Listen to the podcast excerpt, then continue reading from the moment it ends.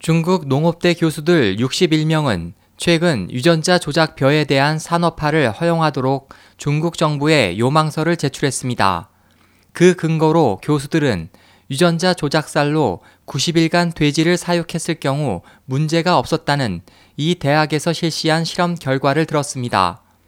그러나 지난 6월 호주에서 유사 실험이 5개월간에 걸쳐 진행된 결과 유전자 조작 사료를 준 경우 위험 발생률이 높은 것으로 나타났습니다.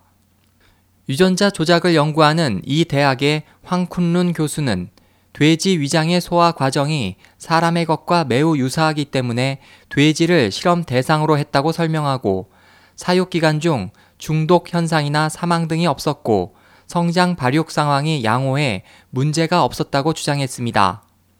한편 호주의 생화학자 주디 카멘 씨는 미국 수의사 2명과 공동으로 미국 양돈장에서 조사를 실시했습니다. 연구팀은 돼지 168마리를 두 그룹으로 나누고 각각 유전자 조작 곡물과 유전자 조작이 이뤄지지 않은 사료를 주었습니다. 약 5개월 후에 해부한 결과 심각한 위험 발생률이 유전자 조작 사료를 준 그룹에서 32%, 그렇지 않은 그룹에서 12%로 나타났습니다. 또 유전자 조작 사료로 자란 암돼지는 자궁의 무게가 보통 사료를 준 그룹에 비해 25% 무거운 것으로 나타났습니다. 네티즌들은 90일간의 실험만으로 유전자 조작살의 산업화를 요구하는 교수들의 행동을 경솔하다고 비판했습니다. 신약 임상시험도 수년이 걸린다. 자손 만대에 관한 중대사인데 왜 실험 시간을 길게 하지 않는가? 유전자 조작살이 맹독성이 있는 것은 아니지만 90일 동안 문제가 없었다고 말할 수 있는가라고 문제를 삼았습니다.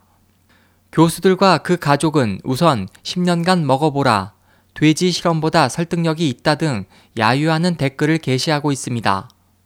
그런 가운데 중국 국영 중앙TV의 인기 사회자 추이용 위안 씨가 지난 21일 CCTV를 사직했다고 전했습니다.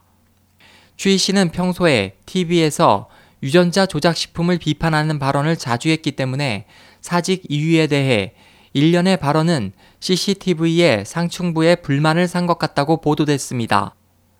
중국 농업부는 현재 유전자 조작 식품이 안전하다는 입장을 보이고 있습니다.